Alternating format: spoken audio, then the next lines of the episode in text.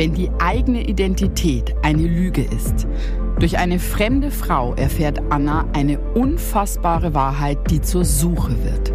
Ein verräterisches Dokument, unsere Recherchen in den USA und die Frage, wer bin ich wirklich? Heute bei Spurlos.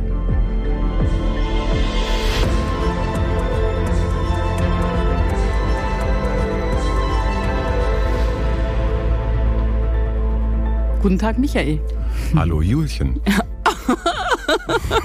das ist ja mal eine tolle Begrüßung. Okay, darauf war ich nicht gefasst. Oh. Wie, wie, wie kommt's? Warum nennst du mich Julchen? Ich werde jetzt permanent Julchen sagen. Nein, das kannst du nicht machen. Das doch, sagen nur noch meine Eltern. Doch, ich sag dir auch warum. warum. Weil ich letzte Woche auf Instagram böse gedisst wurde wegen zwei Worten. Ich weiß. Wieder mal wegen Julia, was ich ja. offensichtlich nicht richtig ausspreche, und wegen dem Wort immer, was in meiner Welt offensichtlich ein Ü zu haben scheint am Anfang. Und das ist nicht korrekt, deswegen sage ich jetzt nur noch Julchen und permanent statt, statt immer. Da muss ich mich dran gewöhnen. Aber sagst du es dann auch so bei äh, äh, Julchen? Du musst aber die Moderation jetzt noch das 180. Mal machen. Dann klingt das doch gleich viel netter, wenn ich so Ansagen aber mache, das, oder? Okay. Also ich muss mich daran gewöhnen. Ich weiß es noch nicht. Ich mag schon dieses äh, so, als hättest du zehn Kölsch, dieses Julia. Immer. Immer. Immer Julia. Okay, das Auf jeden Fall gelobe ich Besserung. Wie geht's dir denn, Julia? Äh, jetzt geht's mir eigentlich ganz gut. Jetzt muss ich lachen, aber eigentlich bin ich gerade etwas indisponiert. Warum? Weil mir ist gerade aber weißt du was, das ist echt schlimm. Siehst du nix an mir oder was? Fällt dir nix auf, oh, dass du fragst, warum? Ich bin schon ein bisschen altersblind. Nee, eigentlich ist noch alles okay mir fehlt hier ein Zahn, ah. mir ist gerade eine Krone raus. Ach ja, okay. Ja. Das weißt ist mir tatsächlich nicht aufgefallen. Merkt ihr was? Du bist aber auch gerade wieder hinter dem Mikrofon. Ich sehe ja, das gar nicht so Ja, ich könnte genau. mir einen Schnitzel ins Gesicht tackern, du würdest es auch nicht sehen. Aber ich habe gerade gedacht, wie gut, dass ich Podcast mache und kein Fernsehen, ich okay. sitze hier zahnlos und habe mir gerade überlegt, ob kann, kann, man das mit Sekundenkleber machen Tage? Weil am Montag muss ich drehen, ne?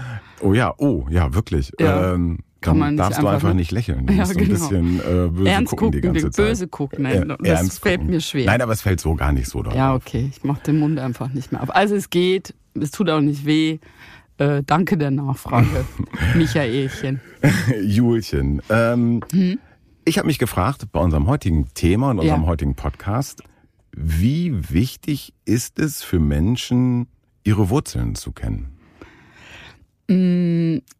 Ich glaube ja mittlerweile durch die Erfahrung der Sendung, dass das bei jedem Menschen verschieden ist.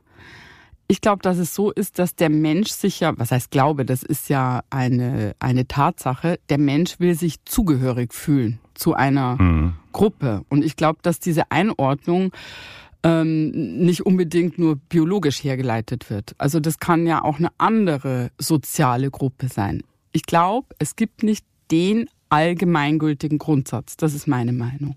Aber es gibt ja doch sehr viele, die diese Einordnung, wie du sagst, äh, gerne haben Mhm. Ja. wollen. Aber was ich mich immer frage, Ja. ähm, ist, warum auch so viele Menschen, die eigentlich eine glückliche Kindheit hatten, sagen wir mal, sie sind adoptiert, Ja, ich sie weiß, haben ein Mhm. glückliches Umfeld und trotzdem haben sie diese Sehnsucht, ihre wahren Wurzeln kennenzulernen. Warum ist das so? Die gibt's ja bei uns auch auf diese Weil Fälle. bitte ne? melde ich sehr, sehr viel. Und Ich glaube trotzdem, dass auch da dann vielleicht unbewusst irgendwas fehlt. Also ich glaube, es gibt nicht diesen einen Grund zu suchen oder ähm, nicht zu suchen. In unserer heutigen Geschichte geht es genau um so einen Menschen, der seine Wurzeln nicht kennt und dadurch ins Bodenlose fällt. Es geht um Anna, die sich vor einiger Zeit an dich gewandt hat. Ein warmer Apriltag 1989. Anna sitzt im Wartezimmer. Im Wartezimmer Platz nehmen, sowas kennt die Teenagerin sonst nur vom Arztbesuch. Diesmal ist es anders. Sie ist aufgeregt und fühlt sich irgendwie erwachsen. Anna ist jetzt 14 Jahre alt und sie ist alleine gekommen. Sie beobachtet die anderen Besucher, alle haben Nummern und werden nacheinander aufgerufen. Die Frau neben ihr scheint es eilig zu haben. Ständig schaut sie auf ihre Uhr. Erwachsene haben immer Termine, denkt sich Anna. Aber sie mag den Gedanken. Das fühlt sich gut an, stellt sie leise fest. Anna hält den Zettel mit der Nummer A12 fest in ihrer Hand. Es kann nicht mehr lange dauern. Wenige Minuten später wird Annas Nummer aufgerufen. Sie steht entschlossen auf, verabschiedet sich von den anderen Besuchern und geht ins Büro der zuständigen Sachbearbeiterin. Gleich wird sie ihren ersten Ausweis in den Händen halten. Die Sachbearbeiterin begrüßt sie kurz und knapp mit einem Hallo, setzen Sie sich und blättert durch Annas Unterlagen. Sie trägt einige Daten in ein Formular ein und nickt Anna freundlich zu. Als Anna gerade das Passfoto aus ihrer kleinen Tasche kramen möchte, stockt die Frau plötzlich. Sie blättert zurück und blättert wieder vor, nochmal zurück. Anna schaut sie fragend an. Hier stimmt etwas nicht, sagt die Frau und sieht Anna an. Anna fühlt sich gerade gar nicht mehr erwachsen. Das hier ist ernst, das merkt sie. Die Mitarbeiterin sagt dann einen Satz, nur einen Satz. Und dieser Satz zieht Anna den Boden unter den Füßen weg. Der Personalausweis wird gerade zur Nebensache. Denn was Anna in diesem Moment erfährt, hinterlässt eine große Frage. Eine Frage, die sie ihr Leben lang beschäftigen wird.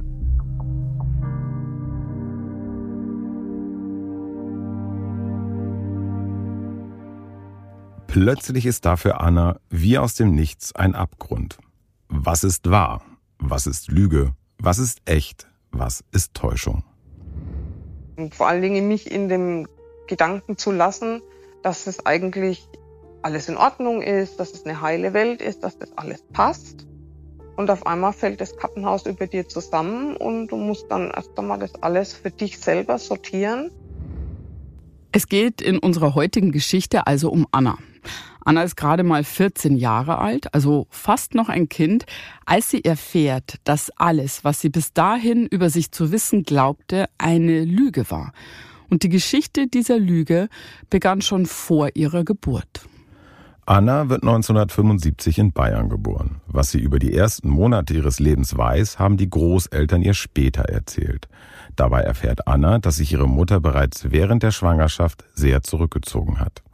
Annas Leben beginnt im Grunde mit einem Geheimnis. Meine Mutter hat die Schwangerschaft mit mir verheimlicht. Ihre Eltern wussten nichts davon, dass sie schwanger ist. Annas Mutter Christa lebt zum Zeitpunkt ihrer Schwangerschaft in einer mittelgroßen Stadt in Bayern. Ihre Eltern wohnen sehr ländlich, ganz in der Nähe. Sie sehen sich nur selten, sonst wäre eine Schwangerschaft wahrscheinlich nicht zu verheimlichen gewesen. Doch dieses Geheimnis wird schnell gelüftet. Christa bringt ihre Tochter Anna im September 75 zur Welt. Vier Tage nach der Geburt beschließt Christas Vater unwissend, seiner Tochter einen Besuch abzustatten. Er hat irgendwann meiner Oma dann mal den Vorschlag gemacht, komm, begleit mich doch mal, mach mal einen Ausflug. Aber da war ich schon geboren. Als Christas Eltern an der Wohnungstüre ihrer Tochter klingeln, öffnet Christa die Türe. Christas Mutter ist verwirrt. Hinter ihrer Tochter steht ein ihr unbekannter Mann im Flur. Sie erkennt, dass er etwas in den Armen hält. Es ist ein Baby. Es ist Anna. Und da stand mein Vater mit mir auf dem Arm und meine Oma wusste nicht, was sie sagen soll. Weil sie hat es gar nicht so verstanden, was jetzt das Baby damit zu tun hat. Aber dass das Baby zu ihrer Tochter gehört, das war ihr im ersten Moment nicht bewusst.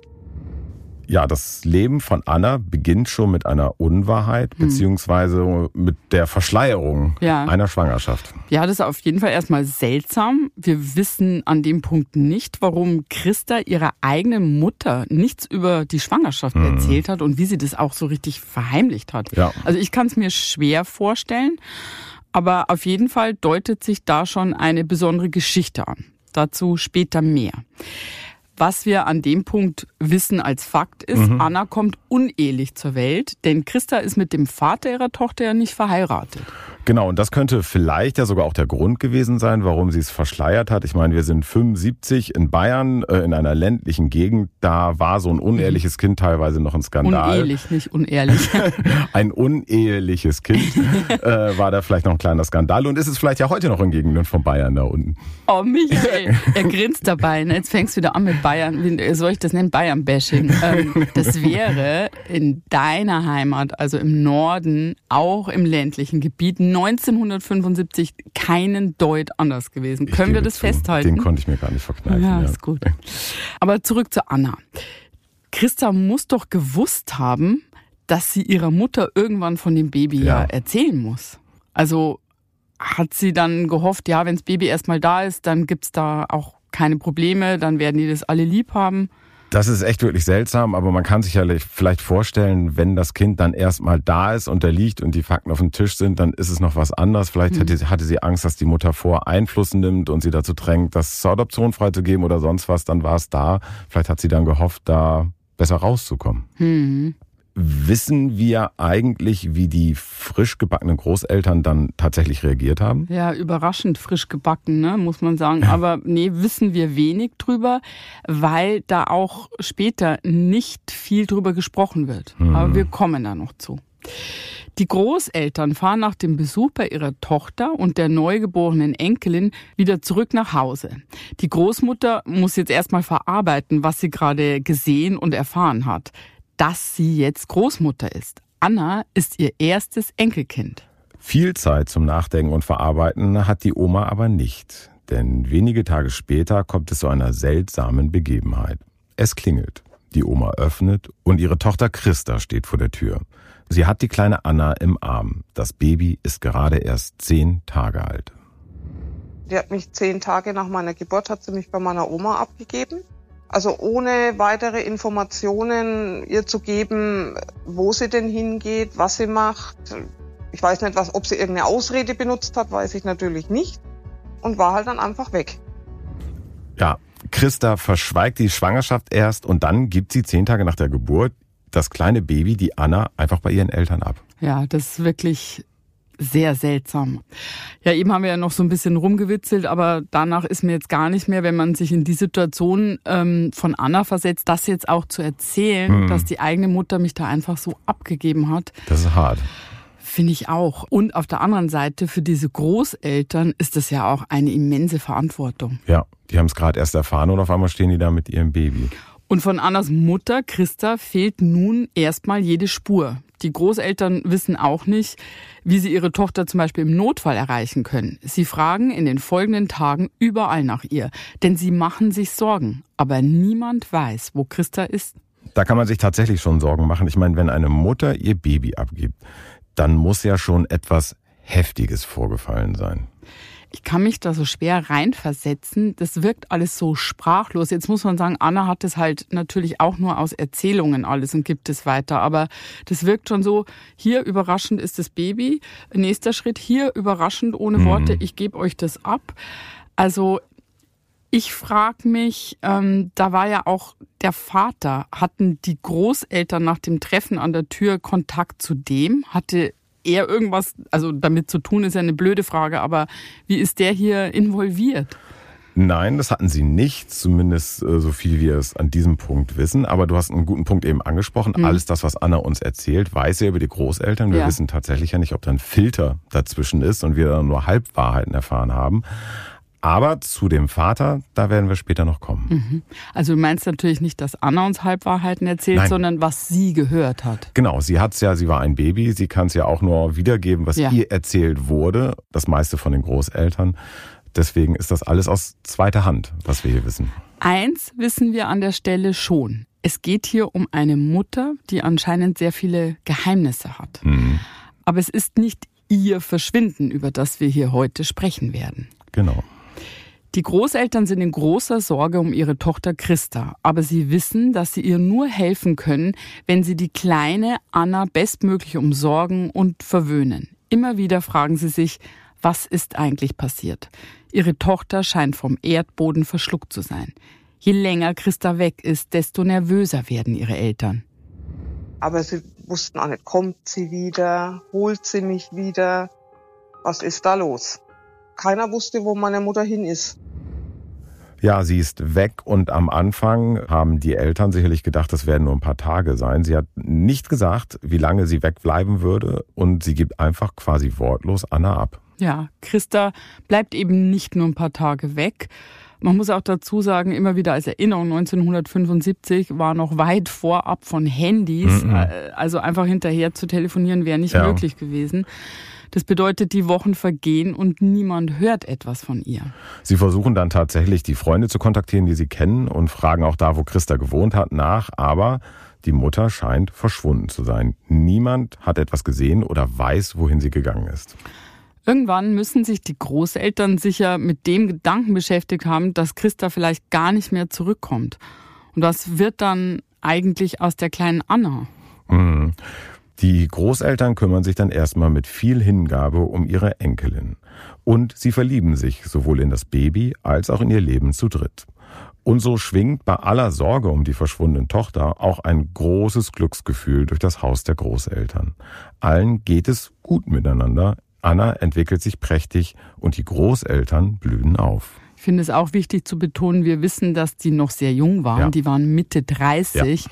Also eher vom Alter klassische Eltern als Großeltern. Mhm. Deswegen haben sie sich, glaube ich, auch so sehr, sehr gut in diese Rolle gefunden. Mhm. Es sind einige Monate vergangen, seit Anna so unverhofft in das Leben ihrer Großeltern geraten ist.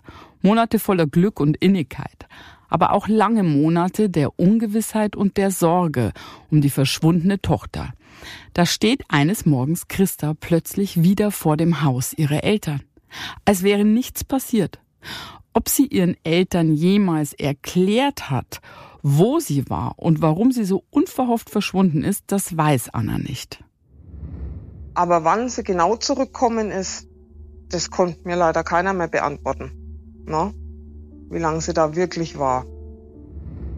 Es bleibt ein mysteriöser Fall. Wir wissen nicht, wie lange Christa genau weg war. Wo war sie? Was war vor dem Verschwinden vielleicht geschehen? Warum ist sie so plötzlich zurückgekommen?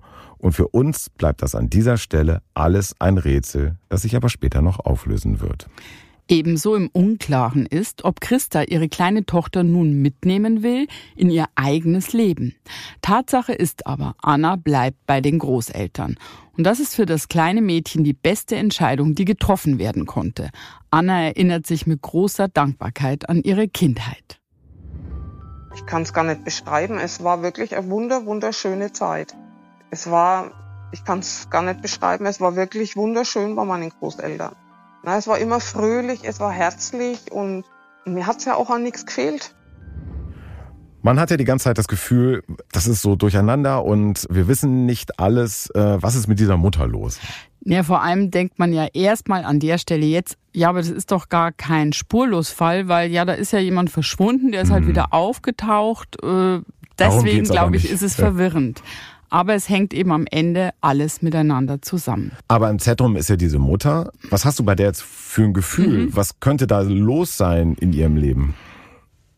Also wir wissen ja, sie hat die Schwangerschaft vor den Eltern verheimlicht. Dafür muss es einen Grund gegeben ja. haben. Hat sie die Schwangerschaft auch vor anderen Menschen verheimlicht? Stand sie unter Druck? Hatte das Verschwinden und das erneute Weggehen irgendwas mit Annas Vater zu tun? Musste sie irgendwas regeln. Hm. Was könnte das sein? Was könnte man da so zu regeln haben, zehn Tage nach der Entbindung?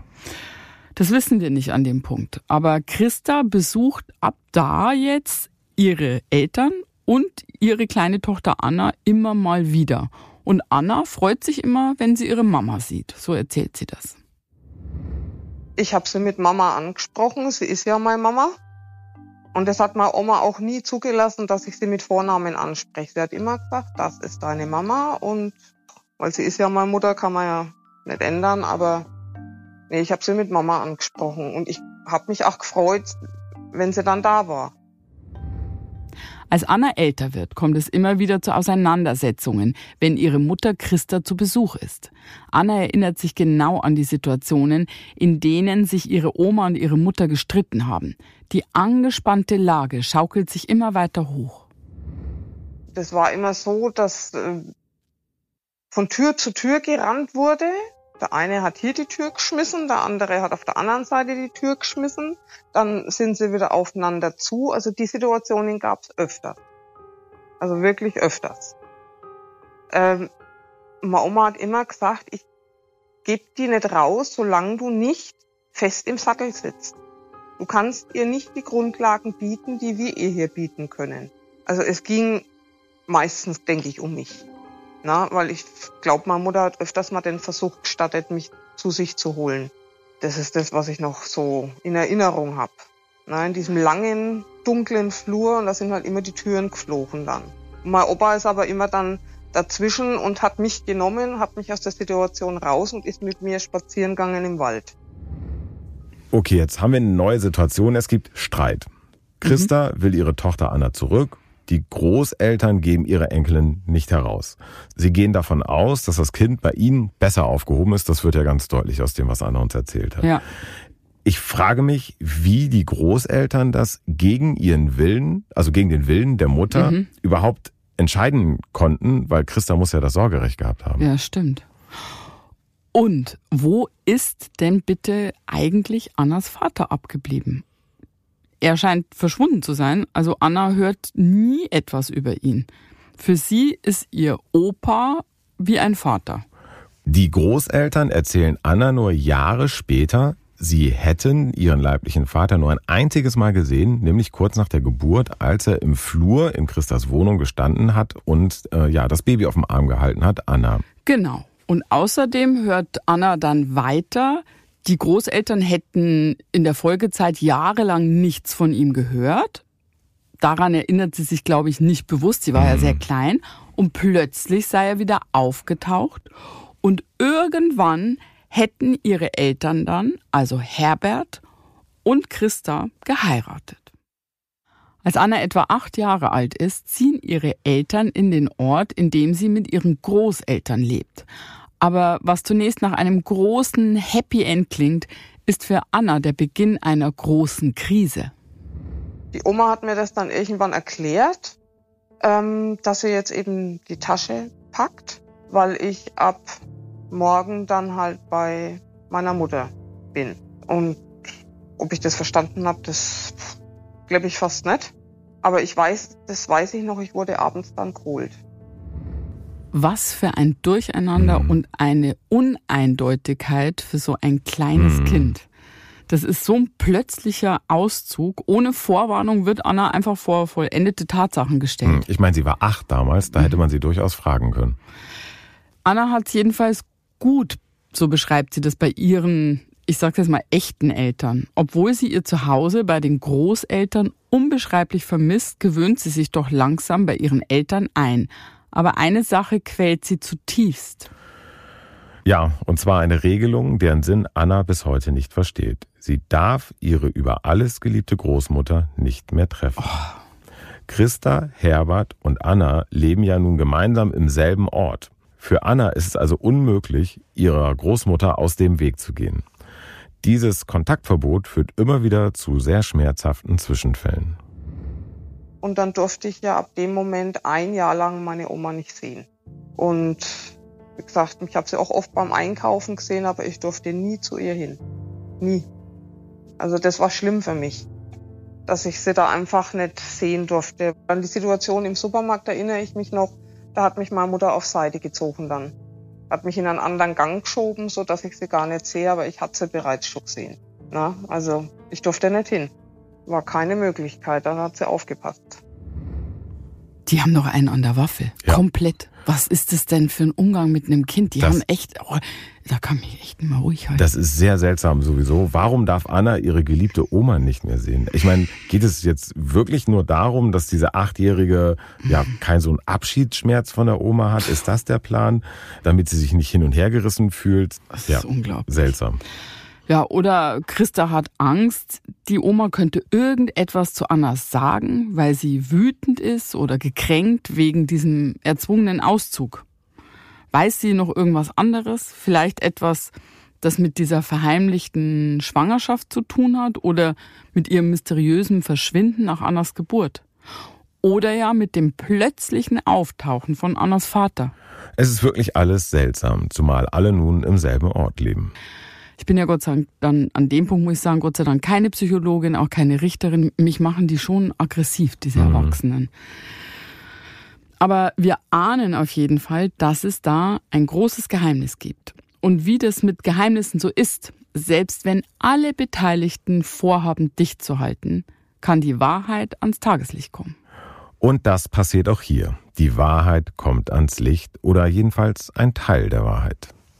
Anna ist 14 Jahre alt und darf ihren ersten Personalausweis beantragen. Im April 1989 geht sie ganz alleine zum Passamt im Rathaus ihres Heimatortes. Dort legt sie der Sachbearbeiterin die Unterlagen, die ihre Mutter für sie ausgefüllt und unterschrieben hat, vor. Und ich kam dann dahin und leg das ganze Zeug hin und die schaut dann auch nach und dann sagt die Frau zu mir der anderen Seite, also mit dem Namen stimmt was nicht. Da habe ich gesagt, ja wieso? So heiße ich aber.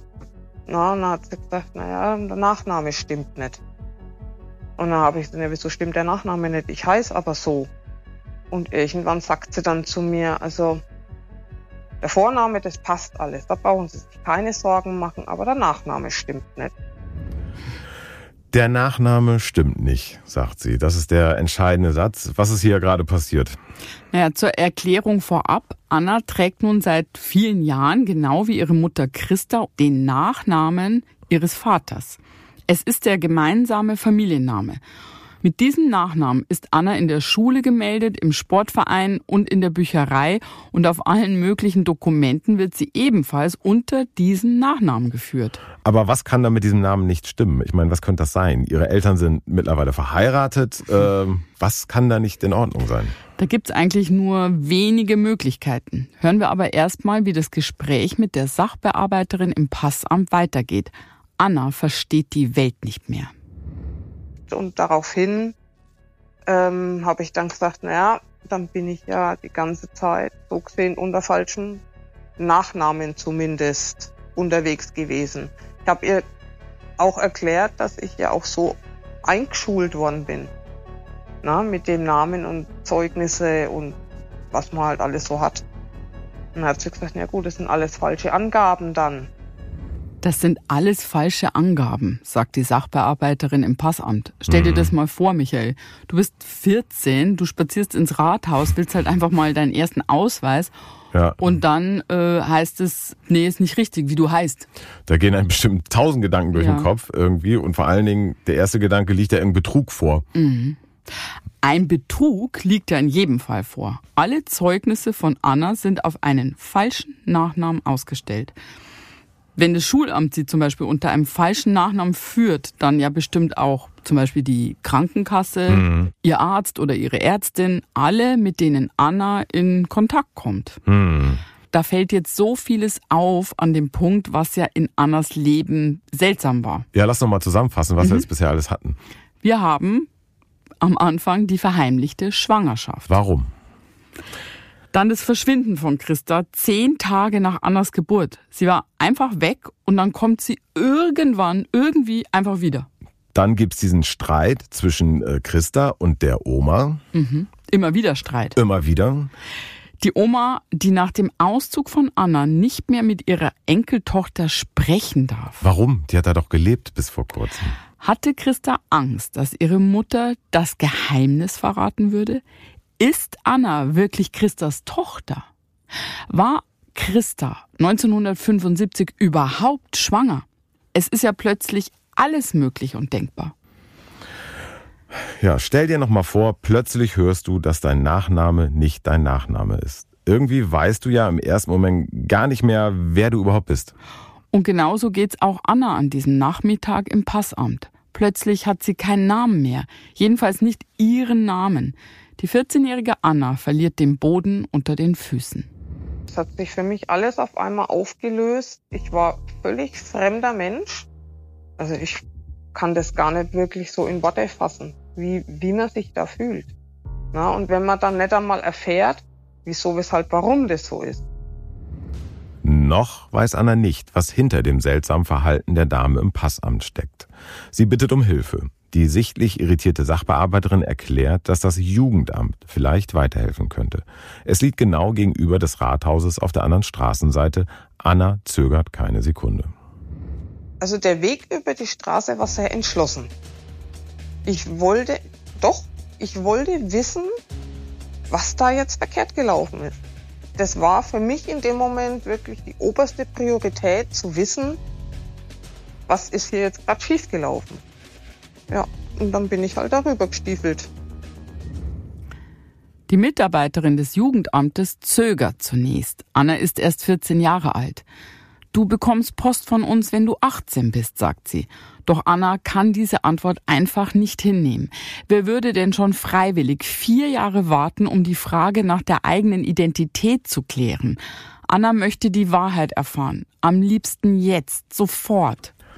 Anna bittet die Frau vom Jugendamt deshalb noch einmal um Auskunft. In ihrer Bitte steckt viel Entschlossenheit, aber auch Verzweiflung. Anna signalisiert, dass sie nicht einfach gehen wird. Die Mitarbeiterin überlegt einen kurzen Moment, was sie tun kann und kommt Anna schließlich ein kleines Stück entgegen. Also ich weiß noch, sie ist aufgestanden und hat gesagt, sie schaut, ob sie die Akte findet. Weil es war ja dann doch schon 14 Jahre später, nach 1975. Und dann hat sie gesagt, sie schaut. Und ich weiß noch, die ist raus und die in so einem komischen Raum und da waren so ganz große Wände drinnen mit so Schiebetüren, wo die ganzen Akten, Ordner oder was auch immer das waren, drin gestanden waren und da hat's gerattert und gescheppert und auf einmal ruft sie, ich hab's. Und dann kam sie auch kurz da drauf und legt die Akte hin, setzt sich wieder bequem in den Stuhl und dann sagt sie, dann schauen wir doch mal. Und dann hat sie eben reingeschaut und dann sagt sie, also sie liest dann erst eine ganze Zeit und dann sagt sie auf einmal zu mir, also die Erklärung dafür, dass sie einen anderen Nachnamen haben, liegt darin, dass sie den Mädchennamen ihrer Mutter behalten haben. Sie hat den Mädchennamen ihrer Mutter behalten. Mhm. Das lässt jetzt eigentlich nur zwei Schlüsse zu. Mhm. Zum einen, die Mutter hat nach der Geburt entschieden, das Kind ist ja unehelich zur Welt gekommen, die soll meinen Namen tragen. Ich mhm. hoffe, dass ich da jetzt namensrechtlich nicht irgendeinen Quatsch erzähle. Das ist nämlich relativ kompliziert bei uns hier. Ähm, ich glaube aber, so wäre es. Und später haben sie das dann nicht richtig ändern lassen mhm. oder so. Ich finde das aber unlogisch. Also im Zusammenhang mit dieser ganzen Geheimniskrämerei lässt es eigentlich nur den anderen Schluss zu, dass Annas Vater nicht ihr leiblicher Vater ist dass sie deswegen den Namen der Mutter trägt. Das klingt plausibel, aber wer ist dann Annas Vater? Das steht nicht in den Akten. Und für Anna ist das ein großer Schock. Aber es steht noch etwas anderes in Annas Akte. Mhm. Ihr Großvater ist ihr gesetzlicher Vormund. Ja, jetzt ist auch nachvollziehbar, dass Christa ihre Tochter nicht gegen den Willen der Großeltern zu sich holen konnte. Christa wollte Anna ja immer bei sich haben, aber die Großmutter hat das nicht zugelassen, bis Anna acht Jahre alt war. Und der Großvater, das wissen wir jetzt, konnte das als gesetzlicher Vormund ja auch so entscheiden. Zurück zu Anna im Jugendamt. Sie verabschiedet sich und bedankt sich äh, und weiß natürlich ganz genau, dass das, was hier eben passiert ist, niemals hätte passieren dürfen. Die Jugendamtmitarbeiterin hätte diese Auskunft nicht geben dürfen, weil Anna noch keine 18 Jahre alt ist. In den Akten des Jugendamtes steht nur, dass Anna eigentlich den Mädchennamen ihrer Mutter trägt. Über die Identität ihres biologischen Vaters ist nichts vermerkt. Für Anna ist das ein unglaublicher Schlag. Nie hätte die 14-Jährige gedacht, dass ihr Papa nicht ihr leiblicher Vater sein könnte. Er war der Papa. Fertig. Also was anderes gab's für mich nicht. Das war für mich normal. Völlig normal. Ich habe mir da auch nie Sorgen gemacht. Nicht wirklich. Musste ich mir ja auch nicht. Aber das, dass es dann doch anders kommt, wusste ich, wusste ich im Vorfeld ja auch nicht. Das ist ja wieder etwas, was wir bei Bitte melde ich ja auch oft haben, wenn mhm. äh, Suchende erfahren oder über den Zeitpunkt sprechen, wo sie erfahren haben, ja. dass ihr Vater nicht ihr leiblicher Vater ist, dass sich dann ja auch die Beziehung zu diesem vermeintlichen Vater schlagartig ändert. Also dass es auf einmal einen Bruch, eine Distanz oder irgendwas gibt. Ja, aber auch da. Ich glaube, dass es in solchen Fällen in erster Linie nicht um biologisch oder nicht biologischer Vater geht. Ich höre da immer wieder raus, in diesen Fällen, die du ansprichst, es geht um fehlende Offenheit, um ganz großen Vertrauensverlust und dadurch Identitätsverlust. Stimmt. Vielleicht ist dann ja gar nicht so sehr das Problem, dass er nicht biologisch der Vater ist, sondern wie du sagst, dass er gelogen hat, weil er könnte es ja wissen, dass, äh, oder er wird es wahrscheinlich wissen, genau. dass sie nicht äh, seine Tochter ist. Genau. Es gäbe da nur einen Weg, nämlich von Anfang an ganz offen damit umgehen. Dann würde ein Kind an der Stelle überhaupt nicht in so einen Abgrund fallen müssen. Das ist meine Meinung dazu. Nachdem Anna das nun erfahren hat, geht sie nicht direkt nach Hause, sondern besucht zunächst ihre beste Freundin. Die sagt ihr, dass sie schon immer das Gefühl hatte, dass irgendetwas in Annas Familie nicht stimmt, ohne dabei genau zu erklären, was das sein soll. Als die beiden Mädchen das und alles andere hin und her diskutiert haben, formulieren sie gemeinsam drei Fragen, die Anna ihrer Mutter stellen möchte. Erstens, ist mein Vater mein Vater?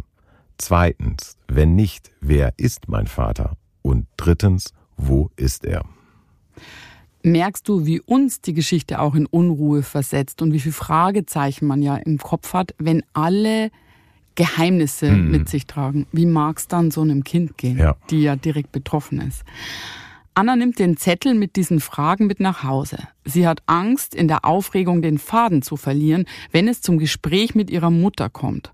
Anna braucht noch ein paar Tage, bevor sie den Mut findet, ihre Mutter anzusprechen doch dann ergibt sich die passende Gelegenheit. Meine Mutter hat gekocht und ich bin halt dann in die Küche und habe sie also schon gezielt darauf angesprochen, ob den Mann, den sie geheiratet hat, mein leiblicher Vater ist. Und den Blick werde ich nie vergessen.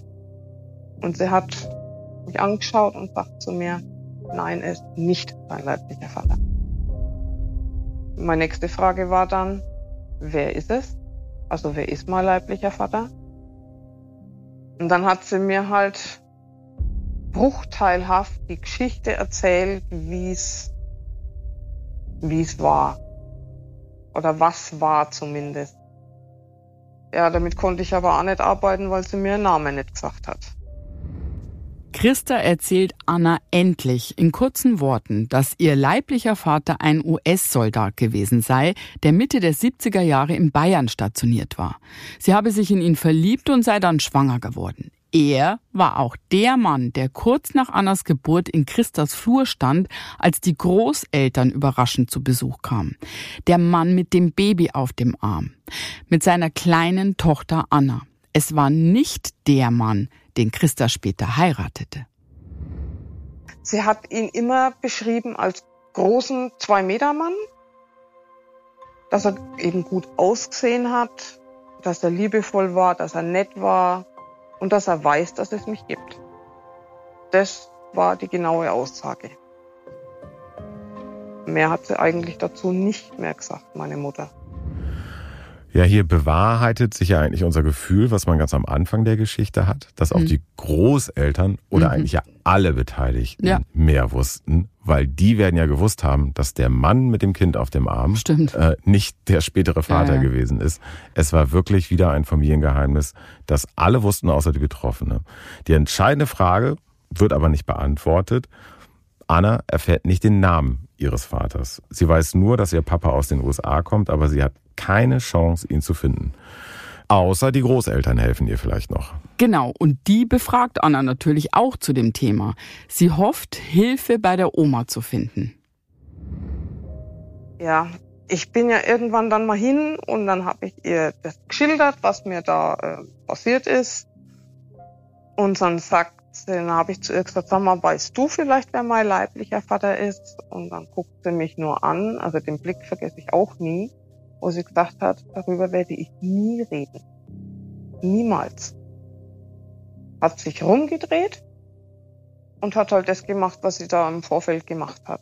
Ich habe da nie eine Antwort drauf bekommen. Warum? Keine Ahnung. Also sie hat mir das nie beantwortet. Das ist unmögliches Verhalten. Mhm. Das ist ein, ein elementares Recht dieses Kindes. Ja. Anna läuft in lauter Sackgassen. Niemand will mit ihr über den leiblichen Vater sprechen.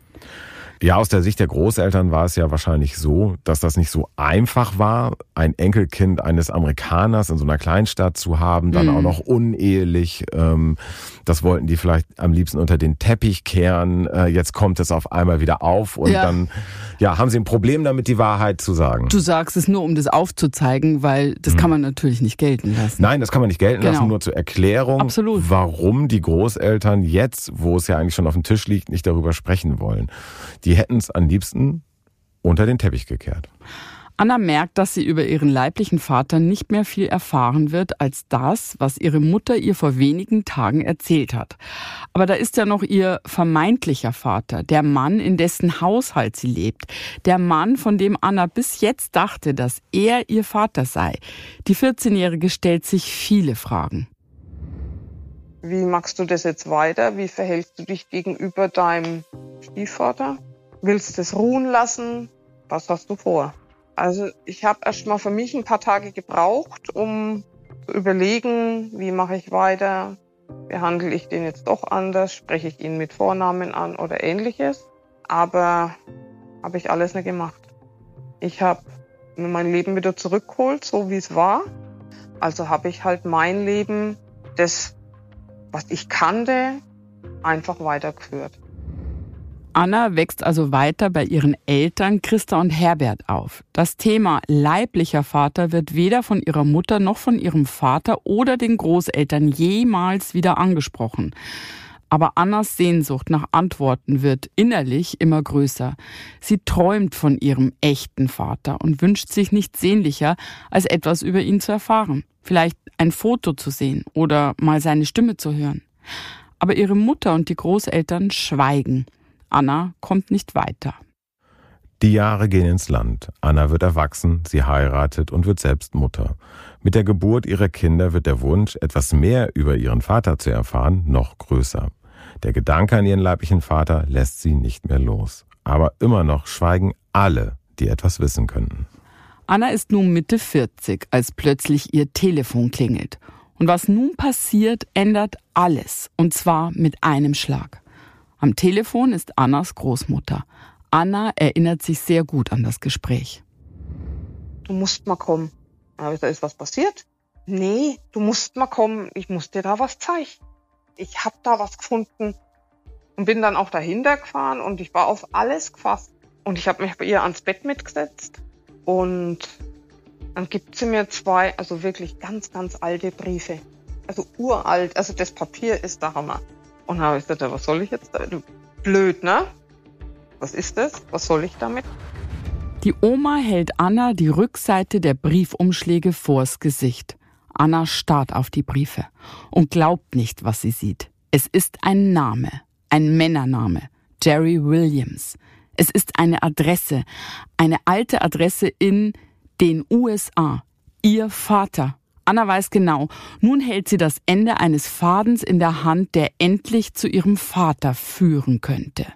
Ja, es ist irgendwie wirklich unglaublich. Ich meine, Annas Mutter Christa spricht nicht über Annas leiblichen mhm. Vater. Und zuerst will auch die Großmutter nicht darüber sprechen. Und sie erhält keine Information. Und dann plötzlich tauchen diese Briefe auf. Ich erkläre mir das so, dass sie da was wirklich, also die Oma, in Händen hielt. Also ich glaube, das war so eine kleine Schocktherapie etwas, was du nicht siehst, äh, wo es keine Zeugnisse oder Zeugen gibt, das kannst du ja irgendwie, oder manche Menschen können es mhm. leider sehr gut verdrängen. Aber jetzt hat sie etwas schwarz auf weiß. Und nun hat sich die Situation geändert. Sie hat diese alten Briefe und informiert ihre Enkelin darüber. Das hätte sie ja aber auch nicht machen müssen. Sie hätte die Briefe auch weiter irgendwie, ja, in Kasten legen, wieder auf den Schrank stellen und dann wären die verschwunden gewesen. Ich glaube, dass sie an diesem Punkt endlich spürt, dass sie den Wunsch ihrer Enkeltochter, die jetzt selber schon Mitte 40 ist, einfach endlich respektieren muss. Sie handelt aus Liebe zu Anna so. Sie weiß, es ist jetzt wirklich Zeit, Dinge zu regeln.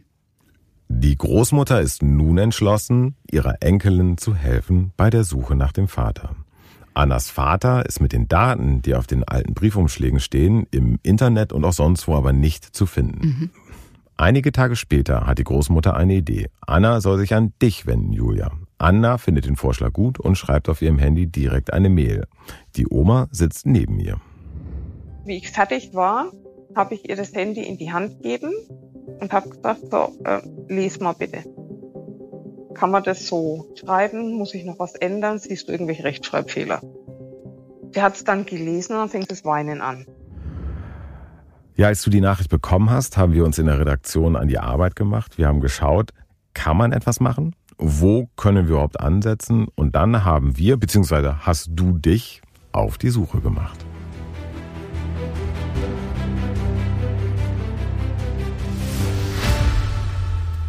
Wir hatten nun einen Namen und eine alte Adresse von Annas Vater. Er hieß Jerry Williams und hatte 1975 in Greensboro in North Carolina gelebt. Von Deutschland aus überprüften wir die Anschrift und den Namen. Doch nach einigen Telefonaten und Mails stellte sich heraus, Jerry lebt nicht mehr in der Straße, die als Absender auf den Briefen vermerkt war. Damit hatten wir eigentlich gerechnet, denn die Adresse war über 40 Jahre alt.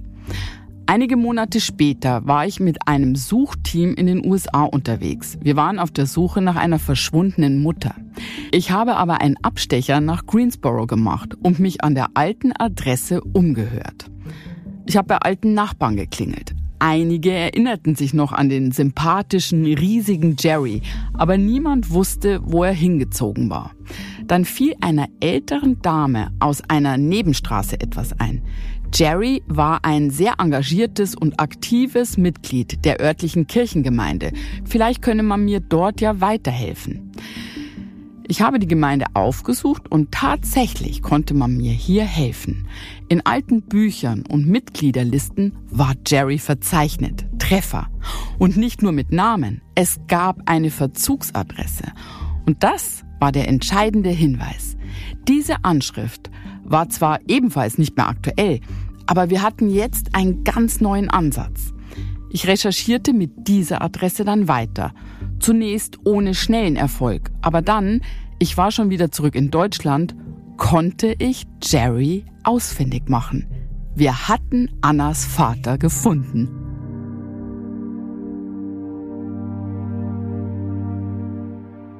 Ja, du hast Annas leiblichen Vater gefunden. Wahnsinn. Ja, also zunächst nur auf dem Papier, aber natürlich haben wir Kontakt aufgenommen und er hat sich wirklich aus tiefstem Herzen gefreut. Immerhin hatte er seine Tochter Anna als Baby ja gekannt, also er hatte wirklichen Kontakt. Er hat mir erzählt, dass er damals als US-Soldat in Bayern stationiert war, das wussten wir ja und kurz nach Annas Geburt zurück in die USA musste. Also er wurde zurückgeschickt. Mhm. Die Trennung von Anna und ihrer Mutter Christa fiel ihm sehr, sehr schwer. Und er hat ja noch was erzählt. Annas Mutter Christa reiste zehn Tage nach Annas Geburt zu ihm in die USA. Ja, das ist irre. Sie wollte sehen, wie er lebt und ob sie sich vielleicht ein Leben in den USA vorstellen kann. Aber auch ungewöhnlich, ne? ja. so kurz nach der Geburt. Ja, aber das erklärt ihr Verschwinden. Absolut. Also auch dieses Geheimnis war plötzlich gelöst. Christa blieb nämlich einige Monate bei Annas Vater in den USA und entschied dann aber, zurück nach Deutschland zu gehen. Jerry hörte nie wieder etwas von ihr oder seiner Tochter Anna. Er war überglücklich, als ich mit ihm am Telefon gesprochen habe. Als ich erfuhr, dass meine Tochter mich nach all diesen Jahren suchte und kennenlernen wollte, war das wie ein Wunder. Ich war sehr glücklich. Als ich sie das letzte Mal gesehen hatte, war sie noch sehr, sehr klein.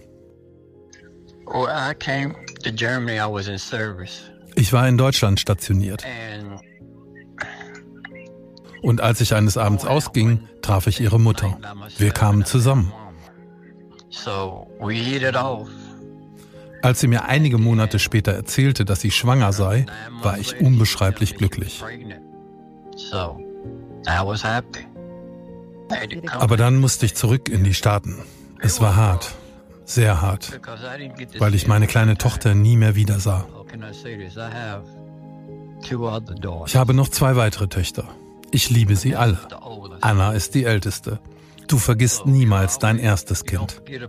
Und ich hoffte und ich betete, dass ich Anna eines Tages wiedersehen würde. Ich sagte mir immer, Wer weiß, vielleicht findet sie mich eines Tages. Und so war es. Und es war wunderbar. Ja, normalerweise würde ich natürlich an dem Punkt unsere vermissten oder die gefundenen Familienmitglieder ja direkt mit nach Deutschland nehmen, um dort die Suchenden mit ihren Lieben zu überraschen. Mhm. In diesem Fall war ich ja schon zum einen in Deutschland zurück, aber was noch viel wichtiger ist an dem Punkt, Jerrys Frau war sehr krank und er wollte einfach nicht ohne sie nach Europa fliegen. Deshalb haben wir Anna angerufen. Wir wollten ihr sofort erzählen, dass wir ihren Vater gefunden haben. Anna saß gerade im Auto vor einer Bankfiliale in ihrer Heimatstadt in Bayern. Ja. Die Oma hat das Auto verlassen dann, ist in die Bank rein und sie ist gerade raus und dann klingelt mein Handy. Und dann bin ich eben ran und dann war da jemand dran, der mir mitgeteilt hat, dass äh, mein Vater gefunden worden ist. Und ich habe dann erstmal das Handy, Auto irgendwie fallen gelassen, bin raus aus dem Auto, bin rein in die Bank und habe nur meiner Oma zugerufen, Oma, Sie haben ne. Und die Oma wusste sofort Bescheid, was ich meine. Ja, Anna hat mit ihrem Vater bis heute immer nur per FaceTime gesprochen. Jede Woche telefonieren sie mindestens ein bis zweimal miteinander. Und das Treffen, das erste persönliche Treffen ist jetzt ganz fest in Planung. Für Anna ist es das größte Glück. Sie hat ihre Wurzeln gefunden. Und so fühlt sie sich auch. Mein Vater bedeutet mir viel. Also komplett. Also es ist wirklich jetzt komplett. Oh, ist das schön. Sie hat ihren Papa gefunden. Ja, und es ist wieder ein Fall, in dem du gesucht und gefunden hast. Und das sei an dieser Stelle auch gesagt. Ihr könnt uns ja immer schreiben, wenn ihr Infos oder Anregungen habt oder irgendwelche Gedanken zu den Geschichten unter info.spuluspodcast.de.